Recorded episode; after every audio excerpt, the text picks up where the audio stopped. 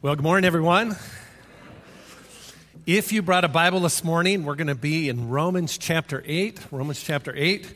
If you didn't bring a Bible, that's okay. The uh, words will appear up here in the screen in a little bit. But why don't we uh, open in prayer before we get started?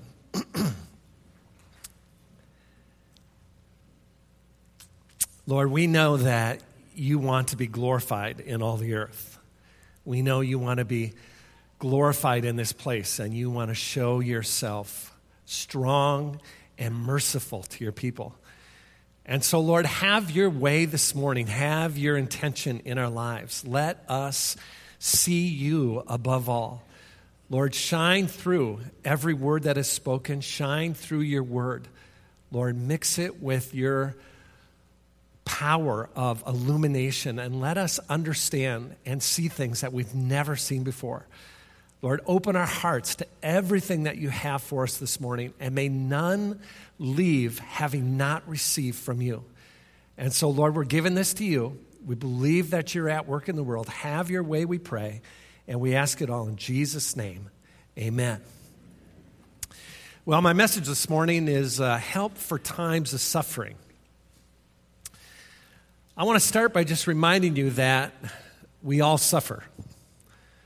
Every one of us. Because we are fallen people.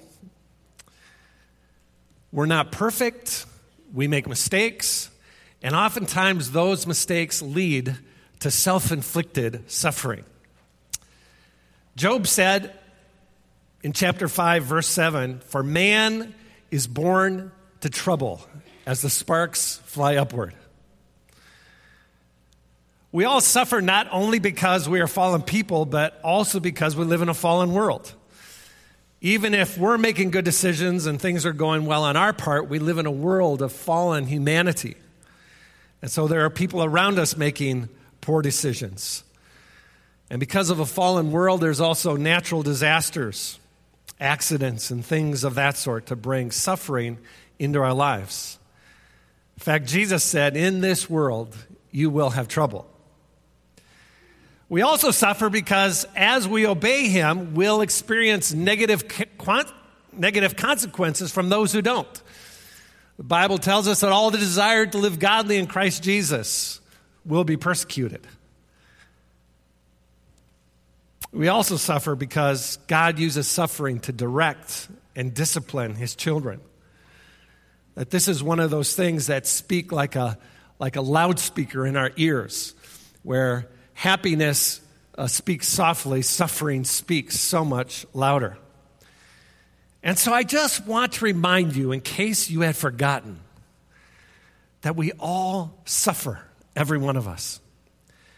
The bad news is this that we always don't respond that well to suffering. And unfortunately, when we don't respond well, it often makes for greater suffering in our lives. I think of the Old Testament, one of the patriarchs, Jacob, who, when things seemed to be falling apart in his life, Jacob said, Everything is against me. Unlike Joseph, his son, when going through much the same struggles, commented, What you've meant for evil, God has meant for good. It was all perspective. Or how about Job's family tragedy? Job losing everything he had, seemingly in moments, at least in one chapter of the Bible, the first chapter of Job. His wife reacts in this way Job, curse God and die.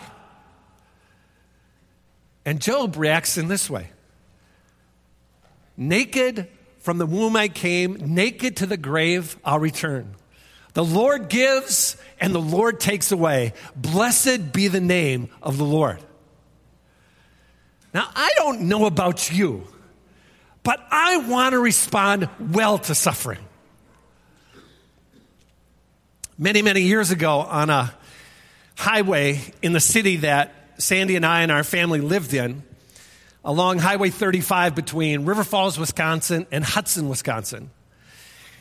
In the dead of winter, there was a tragic accident where Radio Road crossed 35. Everybody in our town knew about this accident because it was oh so tragic. And so, this small family, a young family, uh, mom and dad, and two young boys were traveling north on Highway 35 when a vehicle coming on the crossroads of Radio Road couldn't stop because of icy conditions, slid out into the middle of the highway, and there was this accident that killed one of the boys instantly and put the rest of the three people in the family in the hospital for the parents for a couple of weeks, and then um, the one boy for months. In fact, he had some severe brain damage, and because of his brain damage, one side of his body was paralyzed. It took him many years to learn how to talk and how to walk and those sort of, you know, daily, daily things. But Bobby did learn how to walk and he learned how to talk. And as soon as he did, he began to give praise to the Lord. First of all, for saving his life from the wrath of God to come. And then, secondly, saving his physical life and saving his mom and dad's life. Bobby was a walking testimony of God's goodness and God's grace, although paralyzed on one side. The tragic part of this story is this that Bobby's mom and dad walked away from the Lord. They knew the Lord well, they were part of our church at the time, but because of the tragedy of losing one of their kids and the other one severely handicapped, they walked away from the Lord. To my knowledge, Bobby is still serving the Lord with all of his heart today, but mom and dad are still away from the Lord. Guys, I don't know about you. Suffering has a way of working on our lives in different ways. Sometimes suffering drives us to those things which are, are negative and wrong. And other times, suffering drives us to the cross to draw close to Jesus. And I want to make sure in my life, when I'm suffering, that's where I'm going. That I'm going back to the cross. I'm going back and embracing Jesus. I'm looking to Him for help. And so, if you're not suffering today, here's the good news you will be someday. because we all suffer because of the world that we live in. But Jesus is there to help us. Jesus is there to walk with us through it. And he will bring us through on the other side. So, this morning, in these next few moments, I just want to take a few things out of Romans chapter 8 and remind you how you can overcome suffering or at least suffer well. So sometimes when we look at the book of Romans, we look at it as a theological treatise, you know, that uh, we think about Calvinism and Arminianism and all these other things that Romans teaches us. But when Paul wrote it, he was writing it as a pastoral letter to one of his churches. And so in Romans chapter 8, he is encouraging the Romans in their suffering. So I just took, there's many things there how Paul encourages the Romans, but I just took three things for us this morning. And I want to talk to you about those in the next few moments. Here's the first thing that I see in Romans 8 18. It says this for I consider that the sufferings of this present time are not worthy to be compared with the glory that is to be revealed in us. First, realize that suffering is only temporary. It's only temporary. There are many times when I pray for individuals down here at the front of the church after our services, and many times people are suffering. And I always try to remind them that it won't always be like this. Because sometimes when we're suffering, it seems like it's always going to be that way. We're also, we're always going to suffer. But the fact of the matter is that it's simply not true. It's not true in this life, and it's certainly not true in the life to come. Paul says here in 818, he refers to this suffering as our present suffering, indicating the, the um, um, the temporariness of our suffering. This present suffering isn't to be compared to the glory to come. In another place, Peter says, For a little while you'll suffer. And uh, Paul says in Corinthians, he calls it a light and momentary suffering. So the first thing to remember is that this suffering is just temporary. the other thing to remember is this that the suffering is not only temporary, but it's light. Now, you might say, Greg, you don't know what's going on in my life. What I'm going through is not light. Well, some of the things that Paul went through weren't light either. I think of his words here found in Second Corinthians where he says, Five times I received at the hands of the Jews the 40 lashes less one. Three times I was beaten with rods. Once I was stoned. Three times I was shipwrecked.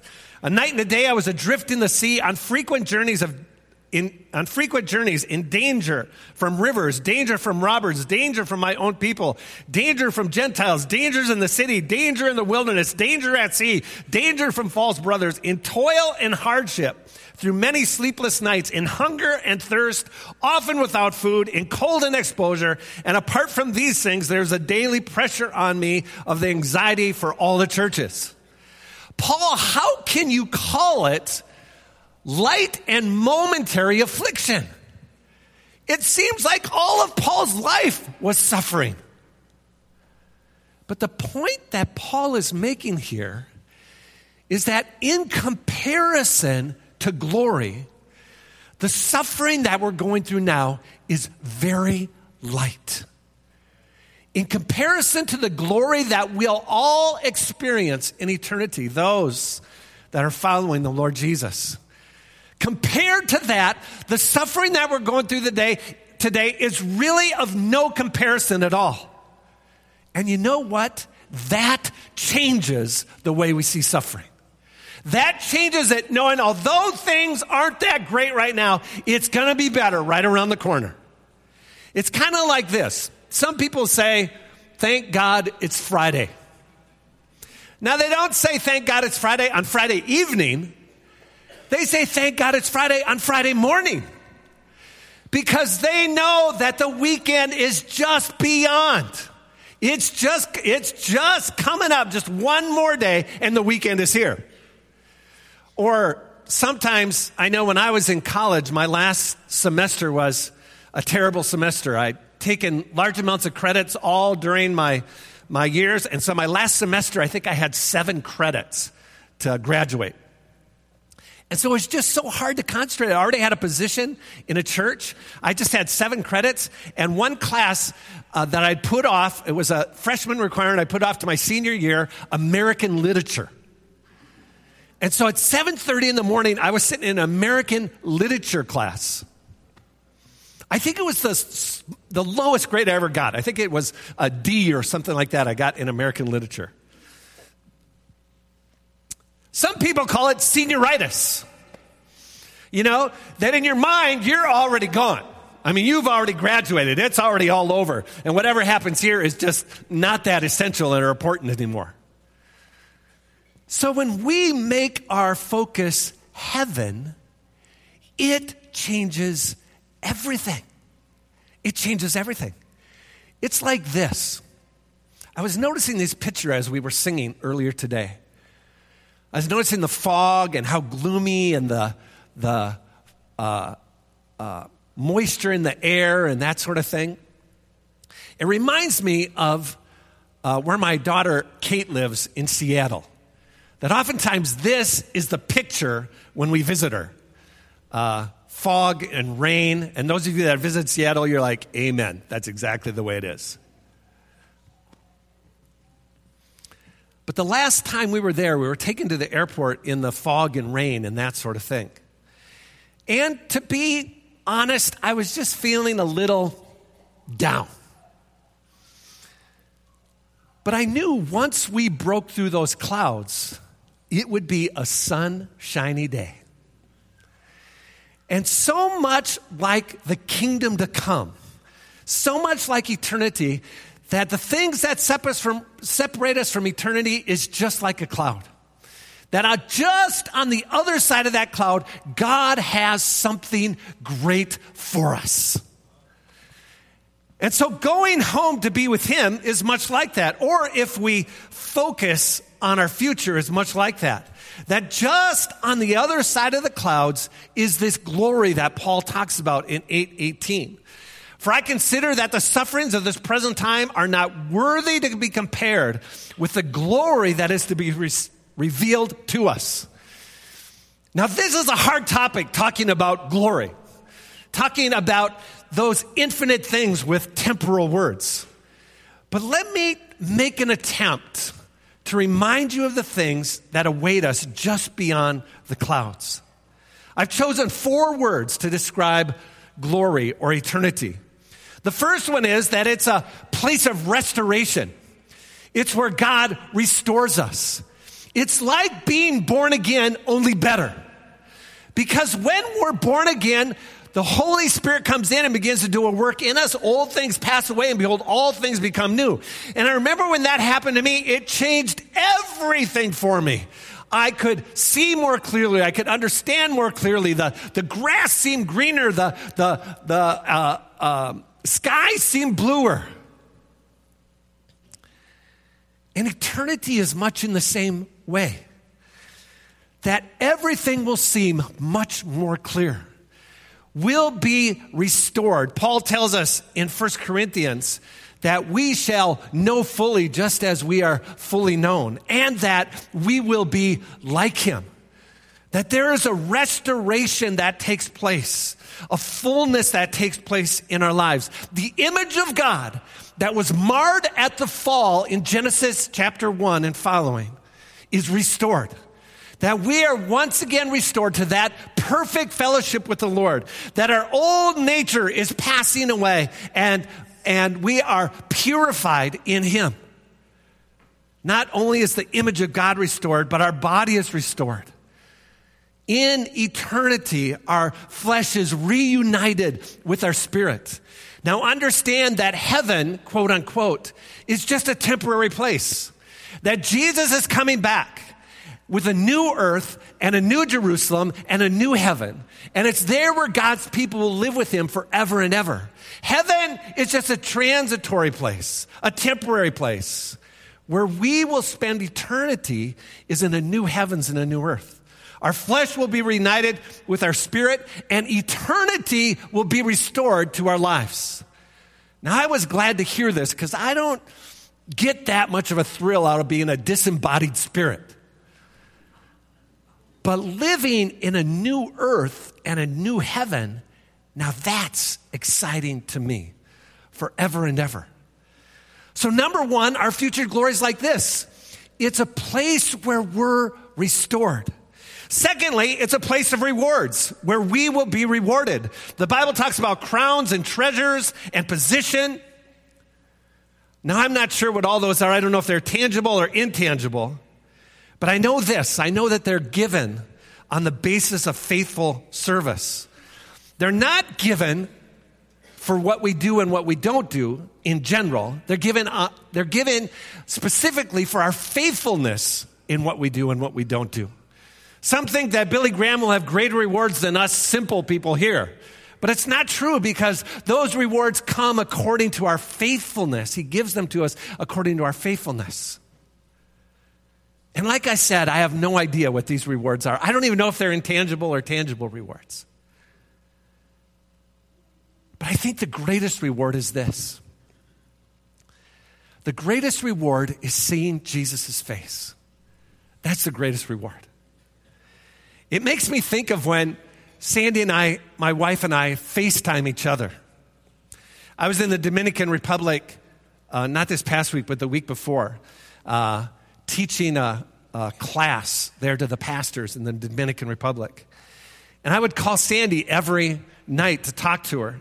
And because I didn't, I couldn't get to her on the regular phone lines, we, we FaceTimed each other so we could see each other on our phone. And whenever Sandy's face popped onto the phone, I couldn't resist just a big smile. Just a big smile. Well, hi, hon. How you doing? And in the same way, I just think when we see Jesus, it's just going to be the most beautiful thing. We're just going to get this big smile on our face. It's just going to be, this is, the, this is the greatest day of my life right here. It's kind of like this. I've shared this with you all before, but I think about it every time I think about meeting Jesus and Him saying, Well done, good and faithful servant. Enter into the joy of the Lord. Many years ago, in fact, it was so long ago, uh, my daughter's wedding, my oldest daughter's wedding, that I actually went to one of her, her flower girls, you know, the little girls that come with the flowers in her wedding. Actually went to her wedding yesterday. So, uh, so yeah, time marches on. But back when my daughter was getting, getting married, it was a beautiful, beautiful service. We, it was an evening service. We had violin music and candles and beautiful singing and great preaching from my daughter's dad. And, uh, uh, and uh, it was just a beautiful, beautiful ceremony. And then the, the time afterwards, we had great food and just, just a big party celebrating my daughter's marriage. And, and it was just a, on so many levels, just a wonderful, wonderful day. And to get the opportunity to actually perform uh, both my daughter's uh, wedding ceremonies is just something I'll never forget. But here's something else I'll never forget. My dad and I, growing up, probably didn't speak a hundred words between us uh, until I left home when I was about 18 years old. And when I found the Lord when I was about 19 years old, I, in essence, left the Catholic Church, which my mom and dad were a part of. And I never really knew quite how my dad felt about that. In fact, I don't know how my dad felt about me. I don't think he had ever told me he loved me. I don't think he had ever made any, um, any sort of overture uh, that he cared about me, that sort of thing. I mean, we were, I was a kid and he was an adult, and that's the way that was. But at my daughter's wedding, I saw my dad from across the dance floor making his way over to me, and I thought, this is really unusual. And our eyes met about halfway as he's coming across, halfway across, and I could tell he was zeroing in on me. And he came up to me and he put his hand around the back of my neck. I can remember this like it was yesterday. He put his hand around the back of my neck and he drew me close to himself. And I remember our cheeks touching together. And he whispered in my ear, Greg, I'm so proud of you. Guys, I'll never forget it. Until the day I die, I'll never forget it. Greg, I'm so proud of you. Guys, I think that's going to be the greatest reward in heaven. I mean, I don't know what these other rewards are. I don't know what the crowns are. I don't know what the treasures are. I don't know what those things are. But when Jesus says, maybe putting his hand around the back of our neck, drawing us close, his cheek touching our cheek and saying, Well done, Greg. Enter into the joy of your Father. Guys, there's not going to be anything better than that. So, this makes our suffering in this life so much better because we are going to a place of restoration, we're going to a place of reward, we're going to a place of relief. It says in the Bible that He will wipe away every tear from our eyes. And there'll no longer be any death, and no longer any mourning, and no longer any crying, and no more pain. These things have passed away. When he talks about these things, these tears, it refers to grief and frustration and pain and disappointment and loss and stress and strat- uh, tragedy and disaster and regret, regret, mourning, depression, lament, brokenness, abandonment. All those things we suffer with, these will pass away. It'll be a place of relief. Restoration rewards relief. And then finally, a place of rejoicing enter in to the joy of your Father. In fact, the Bible tells us that there will be fullness of joy. That that will be a place of full joy. It'll be more rejoicing or more fun, if you will, than eating a great meal, than any poker game. I know some of you do play poker then hunting or fishing, then gardening, then mountain climbing, even attending the Super Bowl. There will be more joy in heaven. I know that's hard for us to imagine because to us, it seems like just one big long church service. Well, it's not going to be like that at all. Because God will have many other things. The Bible talks about us walking and going in and out and doing many other things but we'll enjoy all the while the presence of the Lord. We'll enjoy the nearness of the Lord. And then there will be those times when this joy will crescendo with us all around the throne, worshiping Him with every tribe and every nation of the earth. That's what God has in store for us. So, number one, suffering is minimized by realizing that it's only temporary. It's only temporary in this life, and it's certainly temporary in the next life. Secondly, suffering is minimized by remembering that the Spirit helps in our suffering.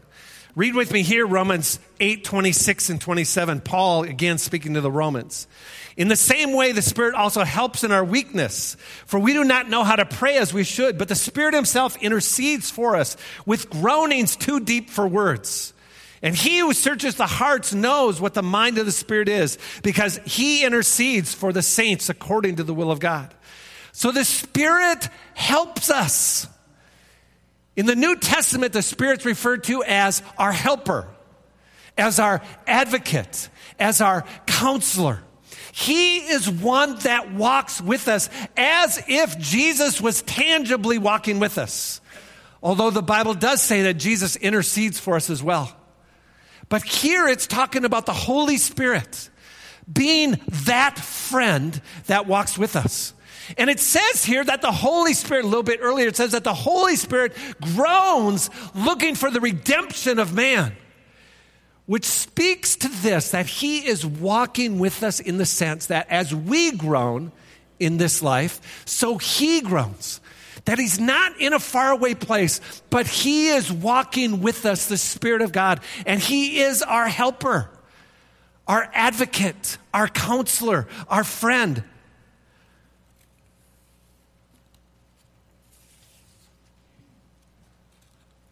It says that the Spirit intercedes for us because we don't know how to pray. And in many times when we're suffering, um, we don't pray. And when we do pray, we don't know what to pray.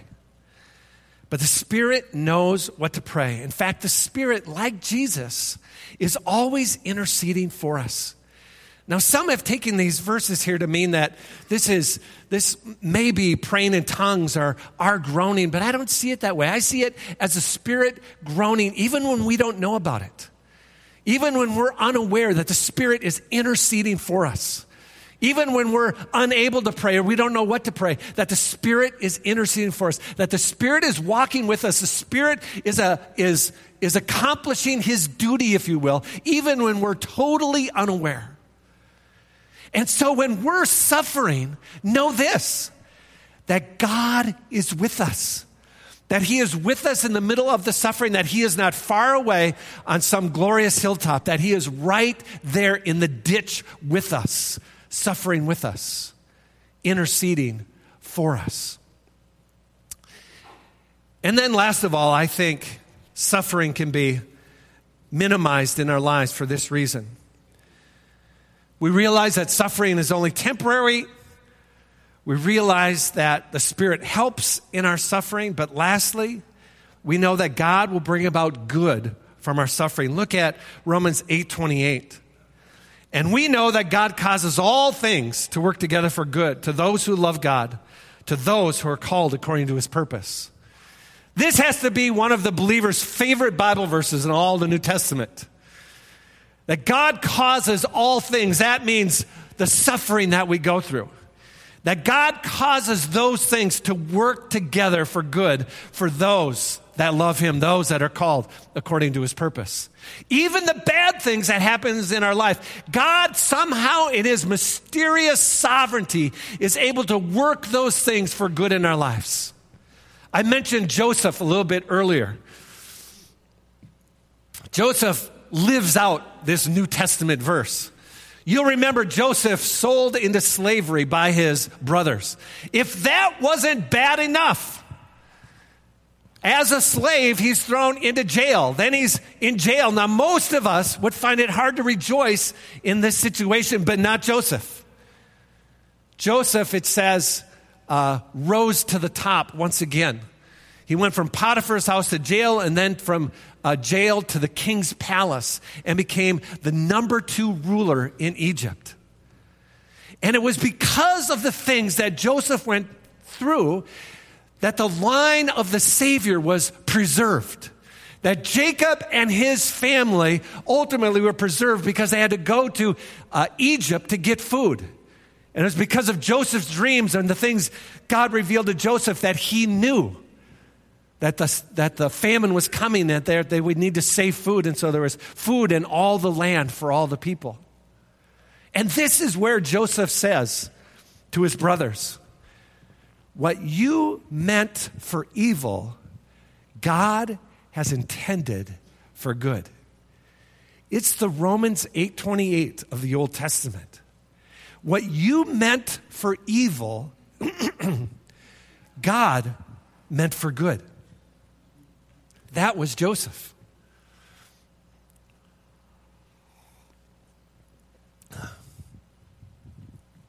It reminds me of one of our pastors here at the church, Pastor Joe and his wife Ashley and their young daughter Timber. At one point after Timber's birth, it was realized that she had hip dysplasia. And uh, they tried exercises and doing different things to try to avoid having any sort of cast or something of that sort.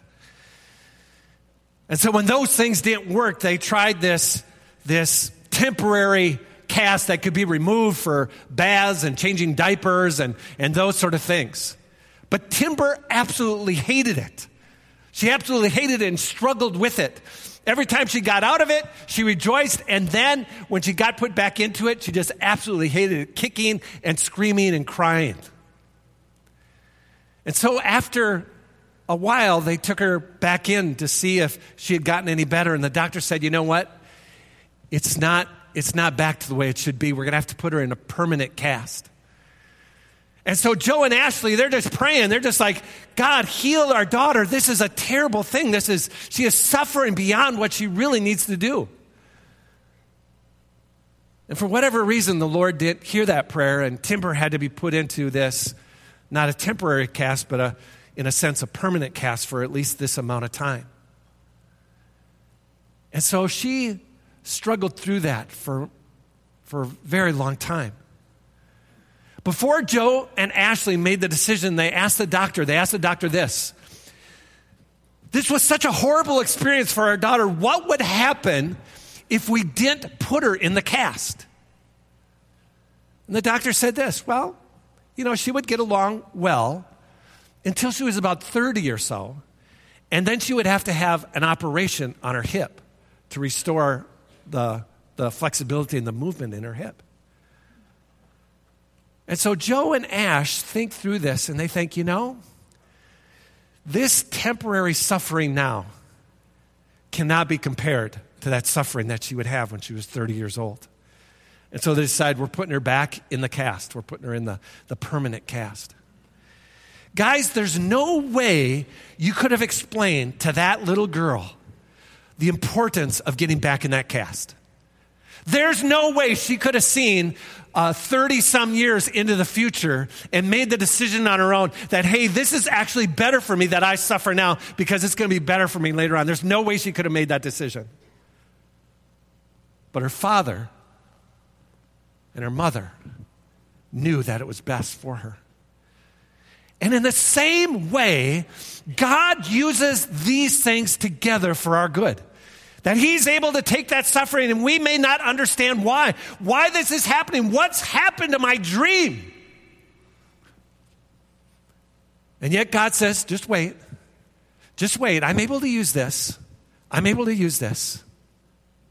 Suffer well. Suffer well. There's good coming out of this. Many years ago, Sandy and I were in Springfield, Missouri.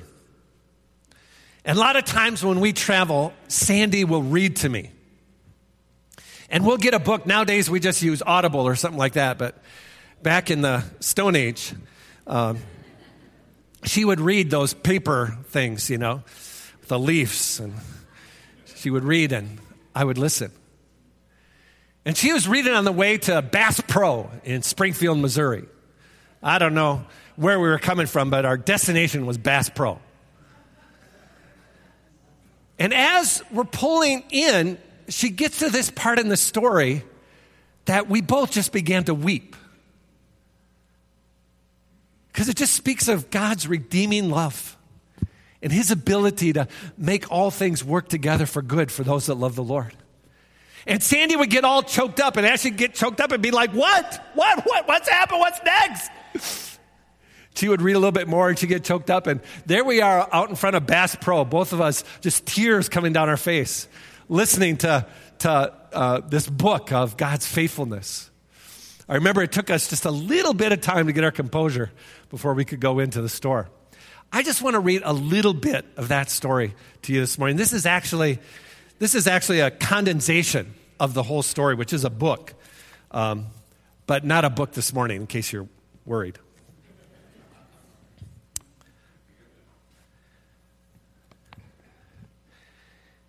In 1921, a missionary couple named David and Sneva Flood went with their two year old son David from Sweden to the heart of Africa, to what was then called the Belgian Congo. They met up with another young Scandinavian couple, the Ericsons, and four and the four of them sought God for direction. In those days, with much tenderness and devotion and sacrifice, they felt led of the Lord to go out from the main mission station and take the gospel to a remote area of the jungle. This was a huge step of faith. At the remote and distant village of Nadara, they were rebuffed by the village chief who would not allow them to enter the village for fear of offending the local gods. The two couples and the flood's young boy opted to go halfway up the nearby mountain and build their own settlement out of mud huts. They prayed for a spiritual breakthrough, but there was none. Their only contact with the villagers was a young boy who was allowed to sell them chickens and eggs twice a week. Sneva Flood, a tiny woman missionary, only four feet, eight inches tall, decided that if this was the only African she could talk to, she would try to lead the boy to the Lord. Meanwhile, malaria continued to strike one member of the little band after another. In time, the Ericsons decided they had had enough suffering and left to return to the central mission base. David and Sneva Flood, however, remained near Nadara to go it alone. Several months passed. Sneva found herself pregnant in the middle of the primitive wilderness.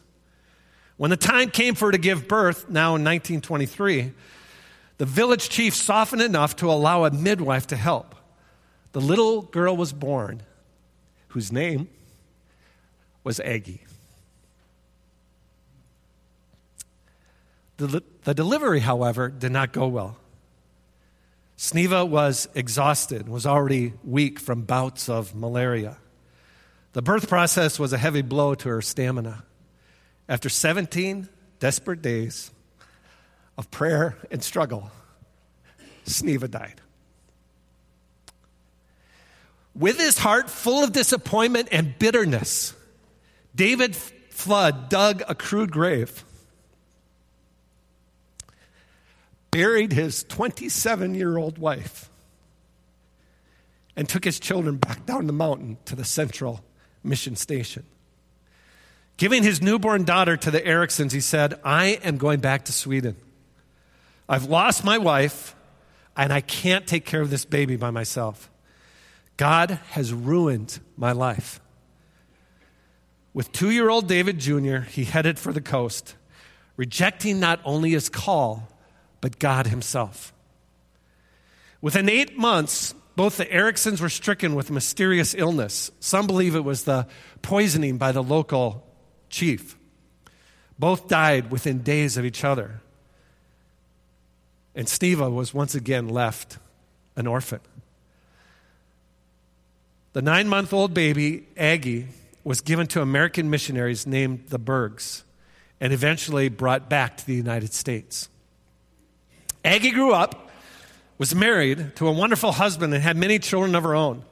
One day, a Swedish religious magazine appeared in Aggie's mailbox. She had no idea who sent it, and of course, she couldn't read the words. But as she turned the pages, all of a sudden, a photo stopped her cold. There, in a primitive setting, in the heart of Africa, was a grave with a white cross and the words written on it Sneva flood. Aggie jumped in her car and drove straight to the college, drove straight to the straight to a college faculty member who she knew could translate the article. What does it say? she asked. The instructor translated the story. It tells about missionaries who went to Nadara in the heart of the Belgian Congo in 19, 1921. The birth of a baby white girl, the death of a young missionary mother, the one little African boy who was led to Christ. And how, after all the whites had left, the little boy grew up and persuaded the chief to let him build a school in the village. The article went on to say that the boy grew up and gradually won all of his students to Christ. The children uh, or, or excuse me, the chief had become a Christian as well. Today, this is 1963, there were 600 Christian believers in that one village. Because of the willingness of David and Sneva Flood to answer God's call to Africa, because they endured so much but were still faithful, a faithful witness to lead one little boy to trust Jesus, God had saved 600 people. At the time Sneva Flood died, it appeared to human reason that God had led the young couple to Africa only to desert them in the time of their deepest need. It would be 40 years before God's amazing grace and his real plan for the village of Nadara would be revealed. For Aggie's 25th wedding anniversary, she and her husband were presented the gift of a vacation to Sweden. There, Aggie met her biological father, an old man now, David Flood had remarried, fathered four more children, and generally dissipated his life with alcohol. He had recently suffered a stroke, still bitter. He had one rule in his family never, never mention the name of God. Because God took everything from me. After an emotional reunion with their half brothers and sister, Aggie brought up the subject of seeing her father. The others hesitated. You can talk to him, they replied, even though he's very ill now. But you need to know that whenever he hears the name of God, he flies into a rage. Aggie could not be deterred. She walked into the filthy apartment, liquor bottles everywhere, and approached the 73 year old man lying in a rumpled bed. Papa, she said tentatively, he turned and began to cry. Aggie, he said, I never meant to give you away. It's all right, Papa. She gathered him up in his arms. God took care of me. As soon as these words went forth from her mouth, the man instantly stiffened and the tears stopped. God forgot all of us. Our lives are like this because of him. David turned his face back towards the wall. Aggie stroked his face and then continued undaunted. Papa, I got a story to tell you. You didn't go to Africa in vain. Mama didn't die in vain. The little boy you won to the Lord grew up to win his whole village to Jesus Christ. The one seed you planted kept growing and growing. And today there are 600 African believers serving the Lord because you and mama were faithful to the call of God on your life. Papa, Jesus loves you. He's never hated you. The old man turned back to look into his daughter's eyes. His body relaxed. He began to talk, and at the end of the afternoon, he had come back to the God that he resented for so many long decades. Yeah.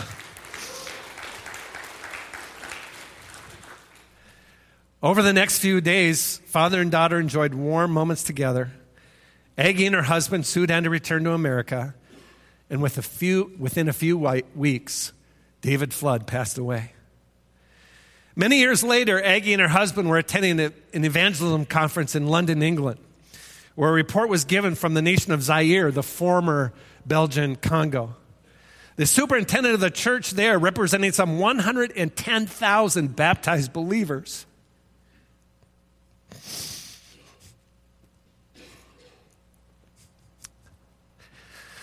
spoke eloquently of the gospel spread in his nation.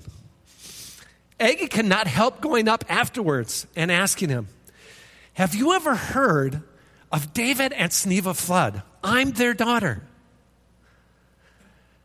The man began to weep uncontrollably. Yes, ma'am. It was Sneva Flood who led me to Jesus. I am the boy who brought food to your parents before you were born. In fact, to this day, your mother's grave and her memory are honored by all of us. He embraced her in a long, sobbing hug, then continued, You must come to Africa to see because your mother is the most famous person in our history. In time, that's exactly what Aggie and her husband did. They were welcomed by cheering throngs of villagers. She even met the man who, who, so many years before, when she was less than a month old, had been hired by her father to carry her down the mountain in a soft bark hammock. The most dramatic moment, of course, was when the pastor escorted Aggie to see her mother's grave, marked with that white cross and the words, Sneva Flood. She knelt in the soil of Africa, the place of her birth to pray and to give thanks for God's undying faithfulness.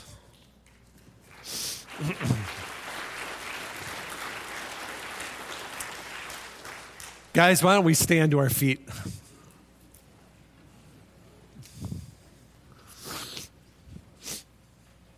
If you just want to close your eyes and shut yourself in with the Lord this morning, I just want to pray for you before you go.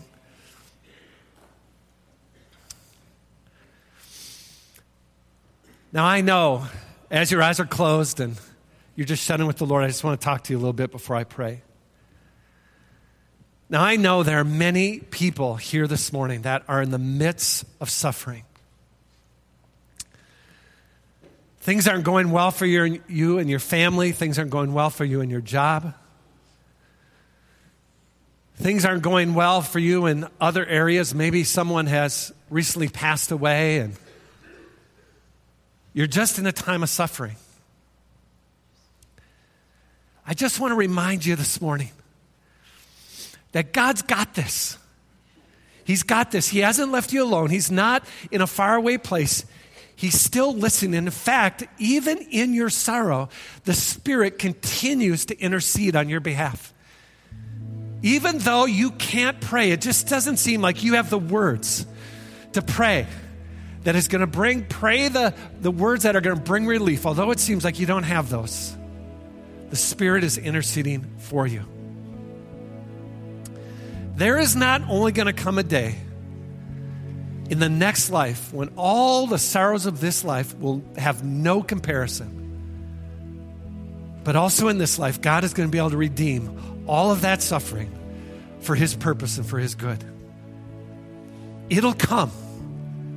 Trust Him, rely on Him. He's there with you. And you might be here this morning and you might be thinking, Greg, I don't, I don't understand what this is all about.